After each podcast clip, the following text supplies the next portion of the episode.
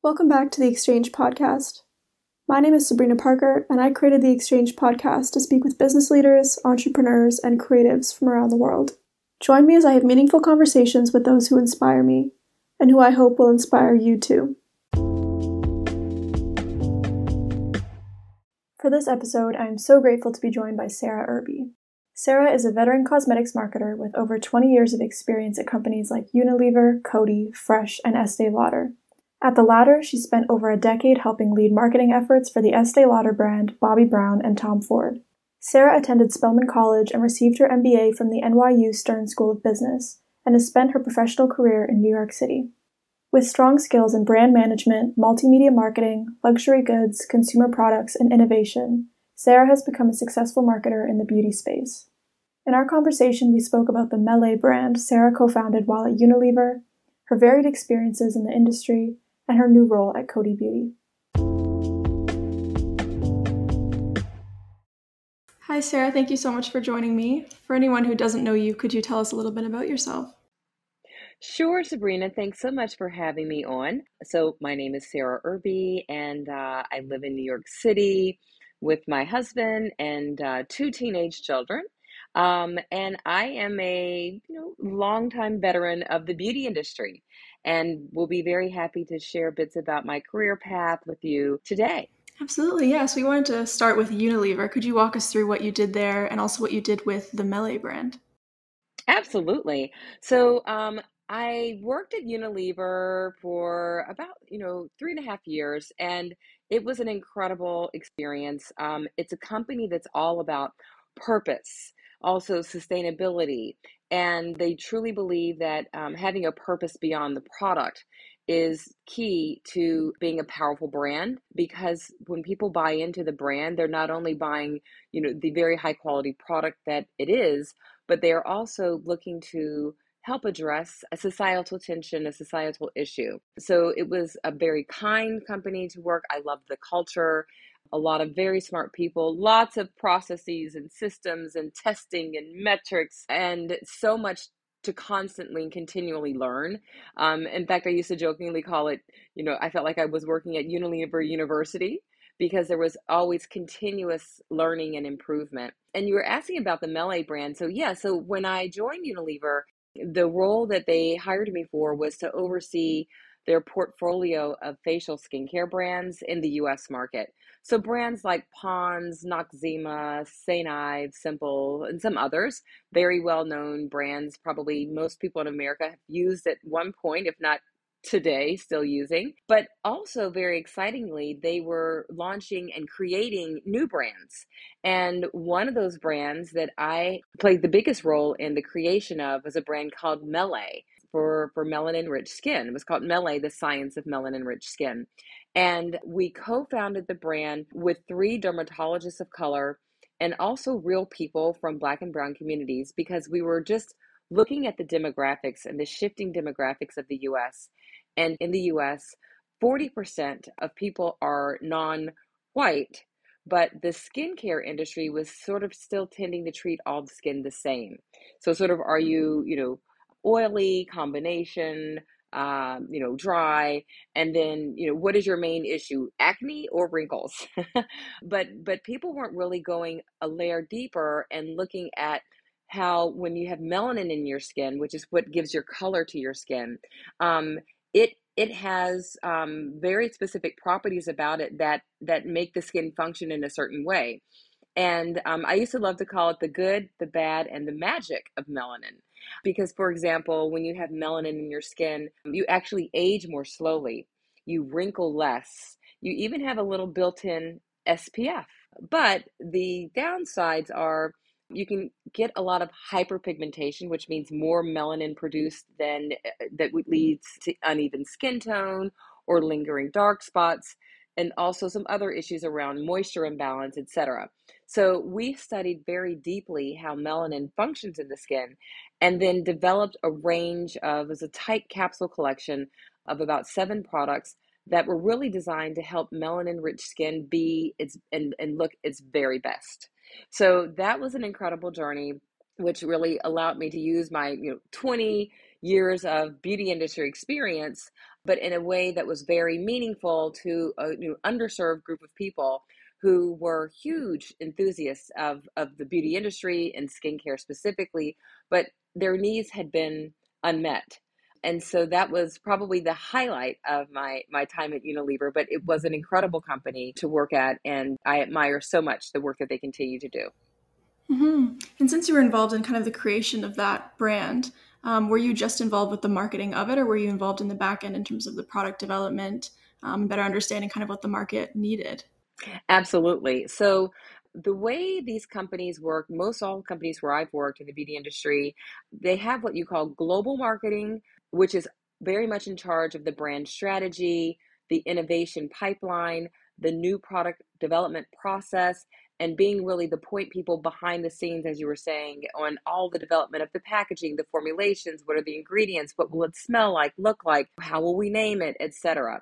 That's usually handled by the global team.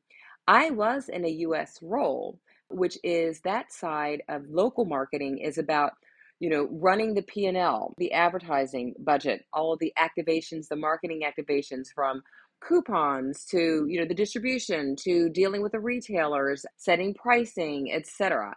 And so typically it's the global team that's really most involved and only exclusively involved in the whole creation of the product. But because the product was being developed specifically for the U S market, and because I and my boss, who were the ones that were the co-founders and came with the idea of the need of the brand, they involved us much more heavily than they would typically involve a U S local marketer. And so we did have a team of people who were the day-to-day point persons with R and D, with speaking directly to the dermatologists and the um, the consumers along the way. But as a part of the U S team, we were weighing in on the formulations, on the packaging, on the naming, on how we came up with our campaign messaging, because we wanted to make sure that when we brought it to market, it was done in a way that was super authentic and um, relevant and resonating in the U S. And so fortunately, we got to be very, very hands-on in the development of the products and the whole brand itself, in addition to executing the marketing. Mm-hmm. And did you have any kind of major takeaways from being in the driver's seat and being more entrepreneurial in that way? Oh, so many, too many to name. But what I would say is the importance of getting everything right step by step from the concept to the counter. So making sure that once we all landed on the concept that we wanted to have a range that was developed specifically for melanin-rich skin. What do we mean by that? We mean people with sort of tan to deep brown skin, that first of all, we would really deeply understand what were the key concerns that they had that weren't currently being met on the market, so that when we came out, it was not just another Me Too product that they can say, well, I could get this someplace else. We wanted to make sure that we were really making a difference when we launched this range of products, and we're bringing something that they couldn't get elsewhere. So that started with insights and really deeply understanding. It was a long list of concerns. So I talked about hyperpigmentation, uneven skin tone, dark spots, moisture imbalance, but there are also enlarged pores. There's also other concerns, a, a long list of concerns. One of the biggest ones was someone might have a blemish or a, a razor, you know, from, from shaving, they may have a razor bump. And that sore or blemish may be gone within a week, but then the spot could linger for six months.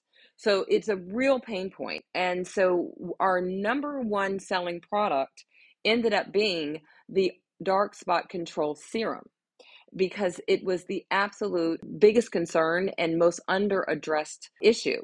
And so knowing that, you know, we made that our hero product, and, you know, everything that we did, we would highlight that when we talked to editors, when we talked about social posts, and it ended up being fifty percent of the sales of the entire range, because we really hit on the number one concern. So I'd say the biggest takeaway is if you're going to bring a new product or a new brand to market, make sure that you are truly addressing a white spot in the industry, and so that you stand out and can actually capture the needs uh, that are under addressed, and then, you know, and then you can find success. So I'd say the number one takeaway is really finding the insights that lead to that value add that you'll be bringing to the market. Mm-hmm. Yeah. And so many brands don't prioritize or really support melanated skin in the way that Mele and Unilever have. I was wondering maybe what the culture was like at Unilever that was sort of conducive to this brand being created. I'd say that Unilever was a place where people were really valued insights and data, and knowing well that there were very few brands and products addressing that space specifically was compelling to Unilever because they're all about data and insights. And then secondly, Unilever is a company with a heart and a true concern for people. They used to talk about, you know, people, planet, and purpose. And people is a very, very big part of the Unilever culture and being of service to people. So, you know, once they had the compelling data that this indeed was sort of worth the time, worth the investment to explore this from a size of business potential, then comes the heart. The people deserve this. You know, I mean, you know, that people deserve to have skincare that's specifically going to address their needs, um, and making sure that we took the time to listen to consumers. And, you know, we had executives in the company that were willing to invest um, company resources for R and D, um, for, you know, consumer testing, you know, all the time and energy and efforts to develop a, a brand like this um, that fell outside of something that Unilever, you know, was doing previously. It takes heart to to want to to invest in that. So I, you know, hats off and kudos and give a lot of credit to the executives for not only being compelled by the data, but also having that human-centric approach to brand development and wanting to be of service to to people. Absolutely, yeah. Um, and I'd like to just go back a little bit further to when you were at Estée Lauder. Um, you held a, a number of roles there for over a decade. I was wondering if you could walk us through what you did there. Absolutely. So Estée Lauder is another company that really has a place in my heart forever. I was there for over twelve years. I worked on three different brands in sort of increasing succession of responsibility. And it was the first time I ever worked in global marketing. So my first role was on the Estée Lauder brand, and I was in global makeup marketing. So I was working on a six hundred million dollars business, and I was in charge of the color category. So lip, eye, and also the color stories. So every season we would come up with a different collection that tied into the fashion trends. And that was um, a wonderful experience. Um, it was a brand where you had the family itself very involved and focused on it because it literally bears their name. So, you know, it was a very high profile brand to work on inside the company. It was also one of the largest brands in the company. Um, I think the brand today is about three billion dollars of the company, which is around twelve billion dollars. So, you know, it's a very big size of the business, and it's, you know, the namesake of the family and the company itself. So very high profile brand to work on. But what was interesting about it was it was at different stages and life cycle throughout the world. So in the U S, some people considered Estée Lauder to be sort of not only their, their mother's brand, but maybe even their grandmother's brand.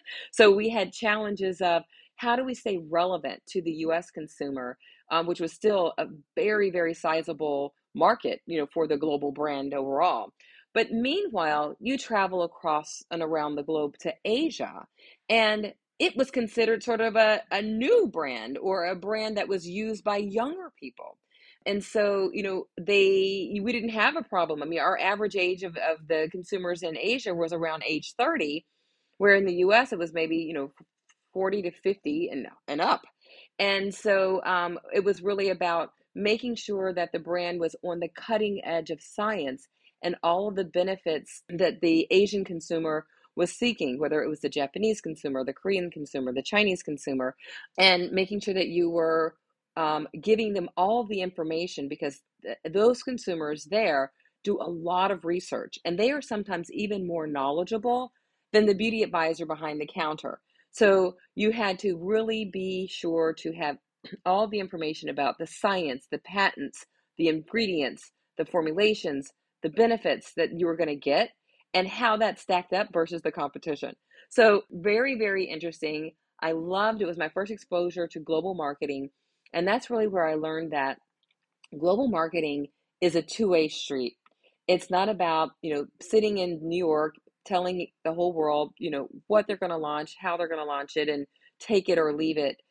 It's you or nothing without the markets, and they are making sure that they are bought in and included in the process to make sure that what you're working on will not only resonate with their consumers from China to the U K to Europe to the U S in terms of what consumers are looking for from a benefit standpoint, an ingredient standpoint, a formulation standpoint. And if you if you want to know an example, for example, a face cream. In Europe, the gold standard for a face cream texture is to be very rich and and um, and sort of thick.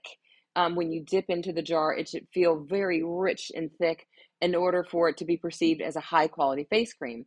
Whereas in the U S, people might want something that's a little lighter in texture, that has a more quickly quickly absorbs, that's maybe um, somewhere in between a cream and a lotion.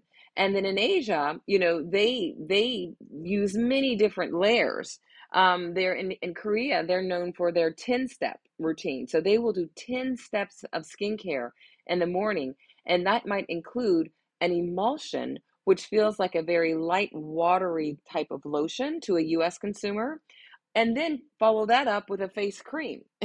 So really understanding what is going to work in the different markets around the world. Those are some of my key lessons. To be a successful global marketer, you really have to good, have a good handle on the local market needs. Mm-hmm. And I know that formulations can be created for specific locations. I was curious to know what the relationship is like between marketing and product development, and if those two are pretty closely linked. Yeah, so um, depending on the company, you have different degrees of um, um, what marketing does versus what product development does. At Estée Lauder companies, we had fully blown out, fully developed, in charge product development teams.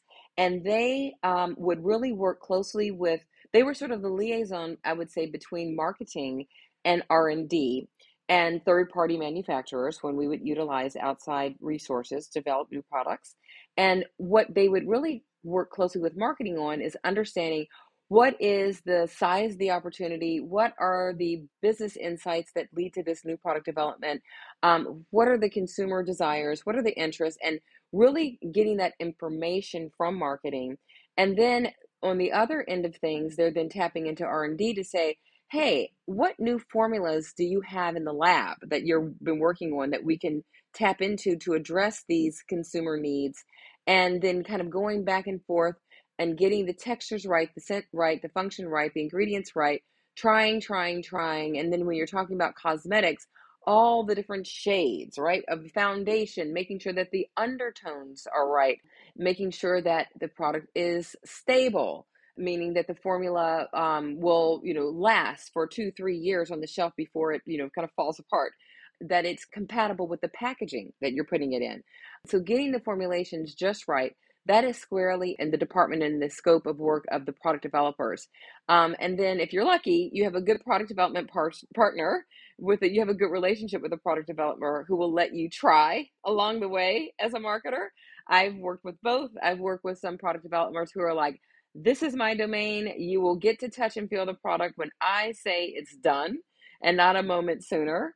Um, which could be a little frustrating when you're on the marketing side and you're having to do all this liaisoning with the markets who are also wanting to touch and feel and try the product. And you're like, well, I'm waiting for product development to give it to me.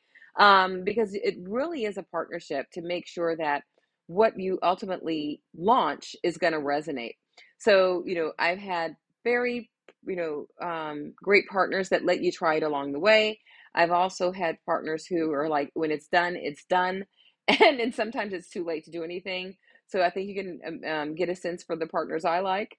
So yeah, that's kind of like the swim lanes, if you will, of marketing versus product development and, and what they do.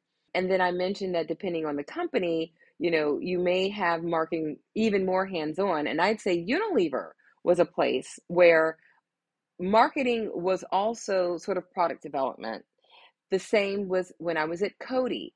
When I was there, at least back in two thousand to two thousand six, um, the product development team consisted of two people and like an assistant for the whole division.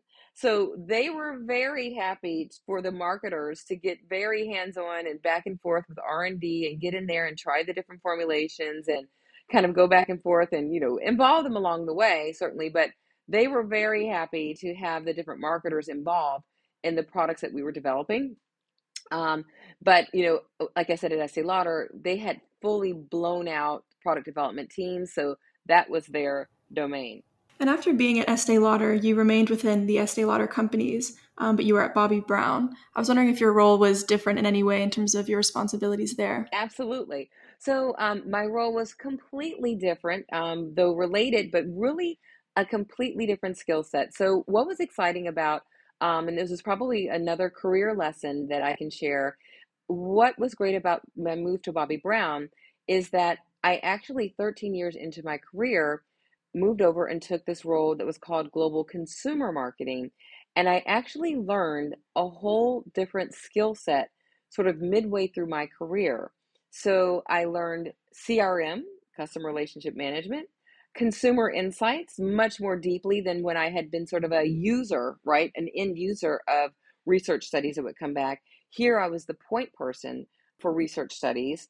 And then also the dot-com team dot-lined into me, and I was getting involved in digital marketing um, and a little bit involved in social media, though that kind of sat in between marketing and the P R team. But I was learning all this hands-on um, on the job. And, and so I ended up developing this whole consumer marketing skill set that I, I never would have had had I just remained in that quote-unquote product marketing track.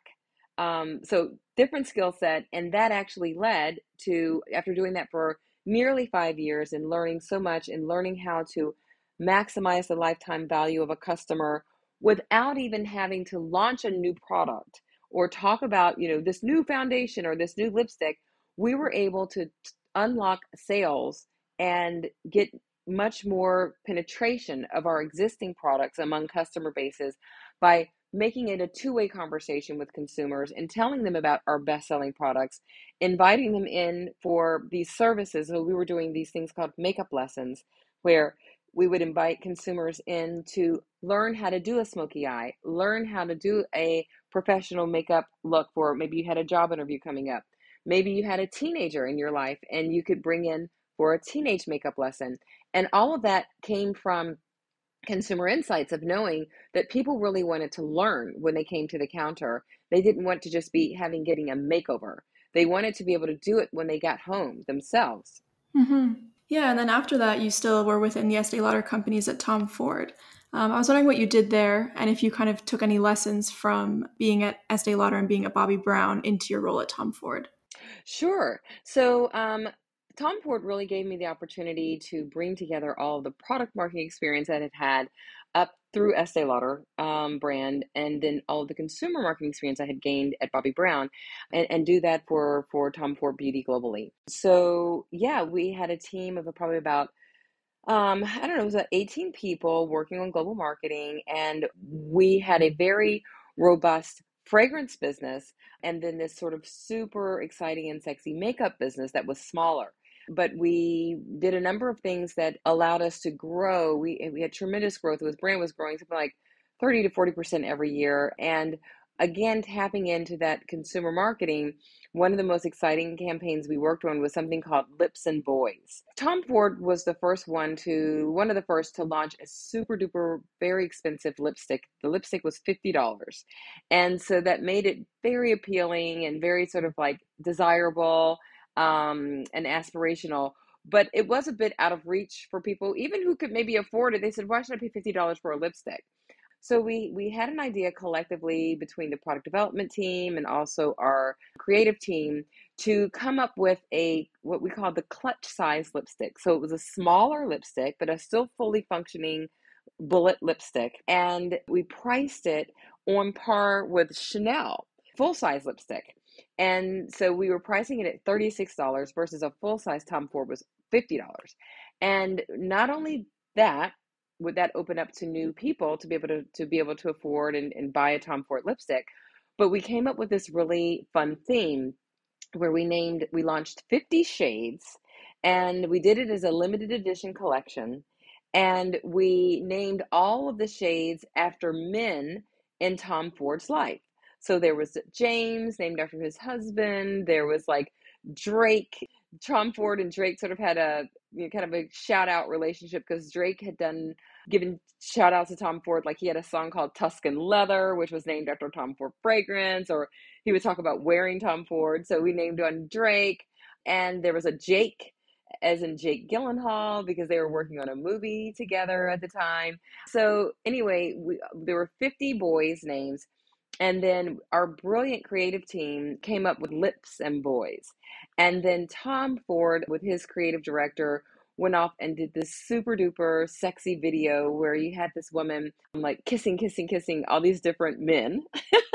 And they were like different ages and races. And it was super duper sexy. And I tell you, people were coming in droves to the counter like, what is this Lips and Boys? I need it now.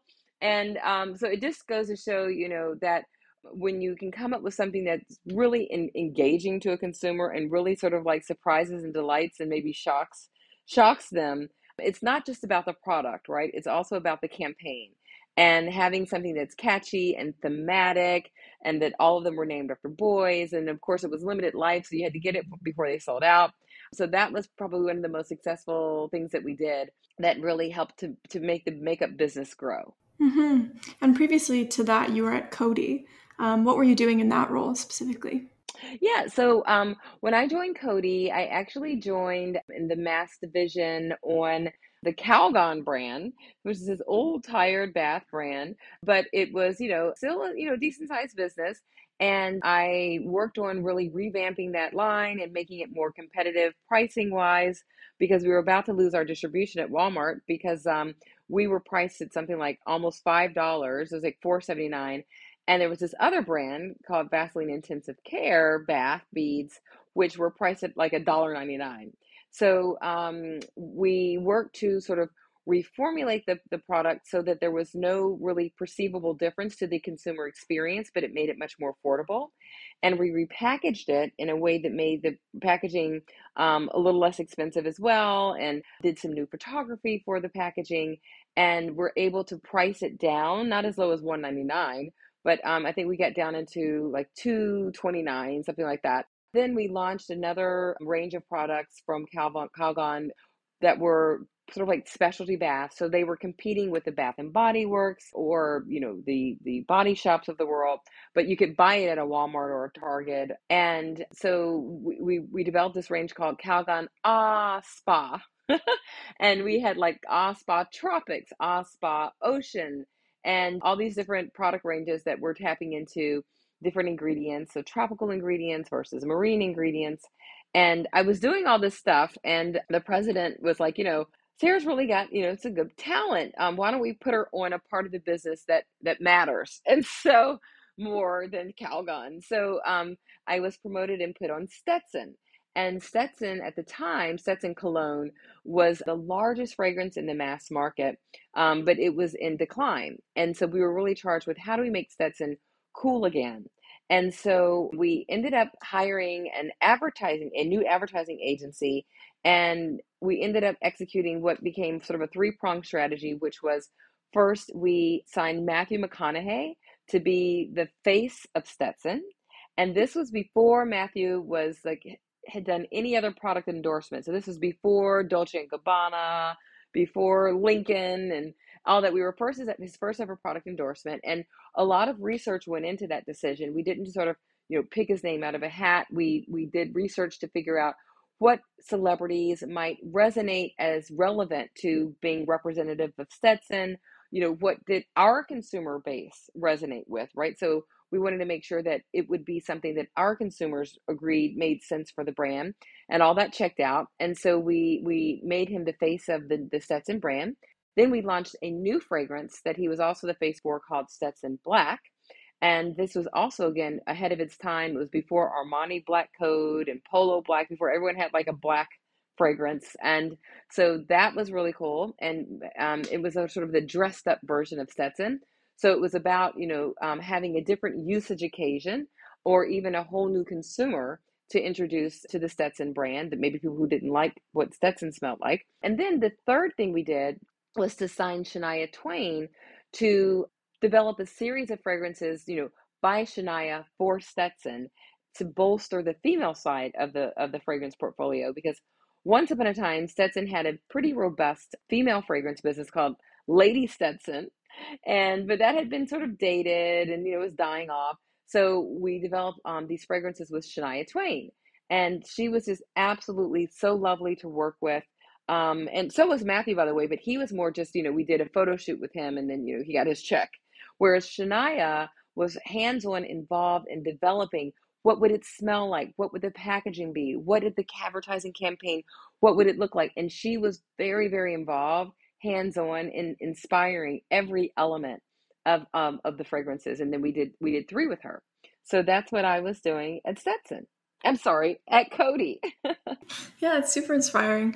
Um, but then also before that, you were at L'Oreal, and I believe that was your first role in the cosmetics industry. I was wondering how you got that job and why you decided to make the move into cosmetics.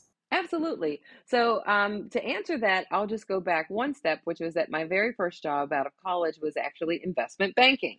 And I was a financial analyst um, at Morgan Stanley, and I thought it's what I wanted to do. Um, but once I got there, didn't love it. It was all sort of just money and numbers and n- money and numbers, and that's all. And so I, you know, did that for three years and got tremendous training. I mean, really world-class, you know, professional training. But I, I said, I really want to do something more than just numbers and money. And so I decided to get my M B A in marketing um, and international business. And I inter- was interviewing for different positions in marketing. And the one that I landed was um, at Revlon, actually. And I did the, my summer between business school years at Revlon. And I fell in love with the beauty industry.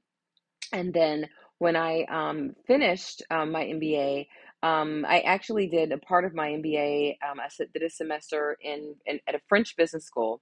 And so L'Oreal actually recruited off of N Y U Stern, where I went to business school. They they recruited off campus. And when they saw Revlon on my resume, and they knew that I could speak French and I had lived in France in grad school and also in college, um, they were like, you know, come, come aboard to L'Oreal. So, you know, I thought that that would combine sort of my professional love of beauty and my personal love of France. And so that's why I joined L'Oreal. That and the fact that they are the world's leading beauty conglomerate. So um, quite a quite a great place to start your, your beauty industry career. Mm-hmm. And just to go back to your time at Morgan Stanley, I'm curious to know if there were any sort of major takeaways or transferable skills that you learned there that you think has helped you in your career in marketing. Absolutely. Probably the number one thing that I learned there was the development of an incredible work ethic. So um, that is the land of, and I'm sure you and, and the listeners of your podcast maybe have heard about, you know, investment banking and the long, long hours, the, you know, the one hundred hour work weeks of the eighty, one hundred hours a week we were working um, around the clock, and this sort of insatiable drive to get things done well, get them done right, and no matter what it takes, no matter how long it takes, and burning the midnight oil. And so, um, you know, you you really uh, learn to work hard, learn attention to detail. Perfectionism was the standard. Um, you know, we got to learn Word, PowerPoint, Excel, and, you know, those fundamentals, but we also learned about interacting with clients and how, you know, to, um, you know, comport yourself professionally and getting along with others, because it wasn't just about cranking out the work. You also had to, you know, have a personality, have a point of view, be interesting at dinners. So that's really, you know, what I took away was the work ethic, and then the importance of developing relationships and, and having a personality and a point of view, and being, you know, being interesting to be with, in addition to delivering um, the business, the business needs. Mm-hmm. Yeah. And I was wondering also if you had any advice for somebody looking to get into marketing. Would you recommend taking a similar path that you did in terms of maybe starting in something different and pivoting into it? Well, what I would say is, if you're lucky enough to know what you want to do, or at least to think you know what you want to do, always go for that first. as I mentioned, I thought I wanted to do investment banking. I really, really did. I, I thought that just sounded so glamorous and exciting to me. But once I was there, I didn't like it. Um, obviously, I did get a lot out of it, but I was lucky enough to get it right on the second try. And so I used, you know, the opportunity to go and get an M B A as a way to pivot and what they called a career switch from finance into marketing. So what I would say is, if you're lucky enough to know that you really want to do marketing, go for it. Um, it takes an awful lot of networking, though, I would say, to break into marketing, because I'd say that especially when you're coming out of college, um, and I know that, Sabrina, you're you're a sophomore, and I just am so blown away at your maturity and and everything that you're doing. Um, but you're you know you're about to be thinking about you know what's next. You know, you have the investment banking firms and the banking, you know, commercial banking firms, and um, also the consulting firms. They tend to come in droves to campuses to recruit, but maybe a little less so on the marketing side, right? I mean, you don't have a lot of marketing function coming, I think, to to, to recruit at college level. So it does require networking, in my experience, um, to get into marketing.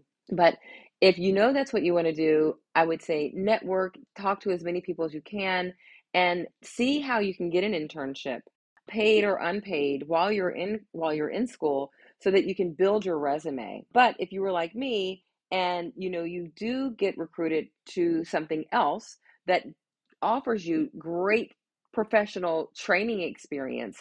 So you have a lot of commercial banks that have these training programs, consulting firms, et cetera. Go for it, get that training, and then you can use, you know, use getting an M B A as a way to transition out of out of out of that field and into what you really want to do. Mm-hmm. Yeah, and one of the last things that I wanted to ask you was, what are you currently working on or looking to do in the future? Well, um, very excitingly, I am actually uh, about to start a new position in just a couple of weeks.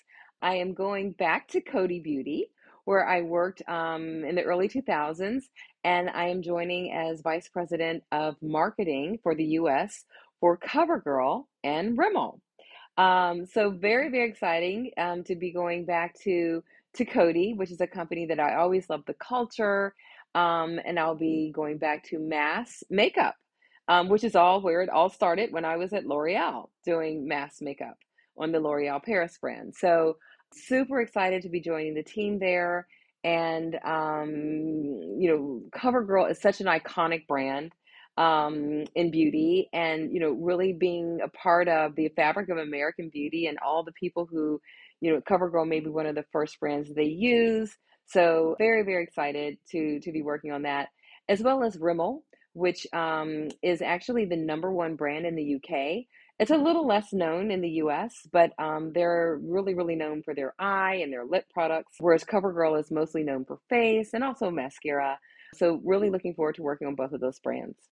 Mm-hmm. Yeah, that's super exciting. Congratulations again. Thank you. Uh, the last question that I wanted to close out with, I was wondering how your perspective of beauty, or the perspective of the cosmetics industry at large, has shifted with the pandemic.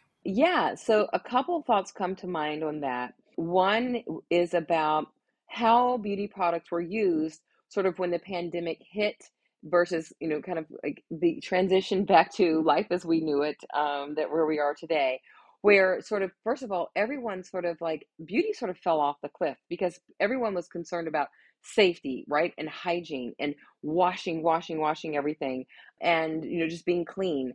And, you know, they were less concerned about wearing makeup, you know, even maybe less concerned about skincare. But what was interesting as the pandemic evolved, and, you know, we all were sort of on Zoom, but maybe off camera, then it was like, why don't we be on camera?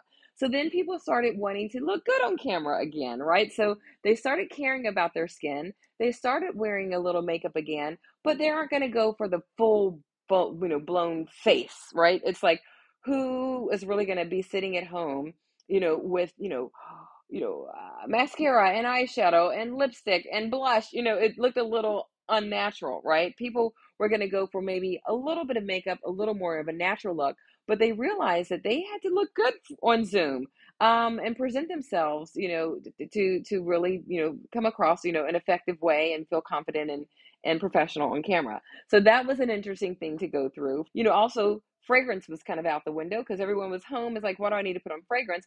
But then as people started reemerging and people were getting vaccinated and, you know, coming back out, fragrance was just on fire. People wanted to wear fragrance again. People wanted to wear makeup again. So it was really interesting to see that that wave and that transition and and and and, and that timeline of um, how beauty products were were being used. It kind of came, skincare came back first, then makeup, then fragrance.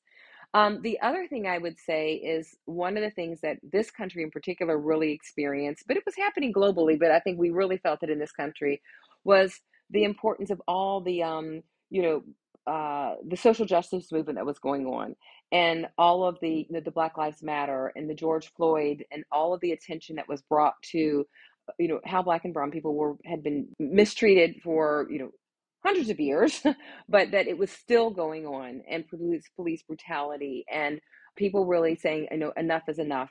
And so um, the things that happened, like Um, people using more Black-owned brands, and um, companies like Target and Sephora making a point to carry more Black-owned brands or B I P O C-owned businesses um, and brands, and the importance of um, you know, brands paying more attention and representing people of all ethnicities and body shapes and ages in advertising, right? So people were kind of really over not being seen, not being heard, not being represented in, in advertising and in social media. So I think it was awakening for the beauty industry to say, you know, enough is enough. We have to represent everyone who uses our products, and we have to give a shot to everyone who, all the brands out there that are, you know, having beautiful products that might not have had the distribution, not, not had attention that they deserve.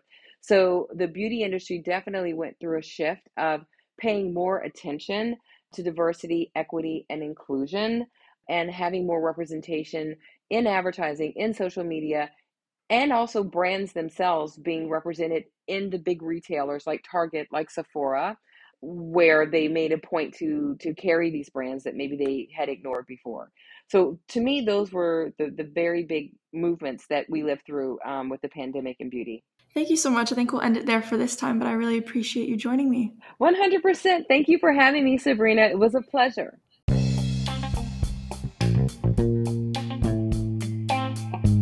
If you enjoyed that conversation, please be sure to leave a review and stay tuned for the next episode.